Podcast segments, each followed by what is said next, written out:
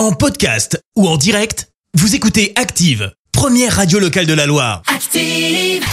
Et place justement à l'info du jour qui fait du bien, direction les États-Unis et plus précisément au Texas. Avec le beau geste de lycéens dans cet établissement, les élèves ont vu un concierge pas comme les autres nettoyer les couloirs.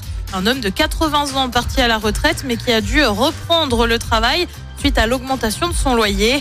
À chaque mois, il doit désormais payer 400 dollars supplémentaires, une somme que sa petite retraite ne parvient pas à combler. C'est pour cette raison qu'il a repris le travail en tant que concierge dans ce lycée du Texas. En le voyant, trois élèves du lycée ont décidé de se mobiliser pour l'aider. Ils ont créé une cagnotte en ligne, cagnotte intitulée Faire sortir Monsieur James de cette école. Objectif récolter assez d'argent pour lui permettre de prendre sa retraite. Les élèves ont notamment partagé la vidéo sur TikTok, vidéo devenue virale en une semaine. Près de 165 000 dollars ont été récoltés. Merci, vous avez écouté Active Radio, la première radio locale de la Loire. Active.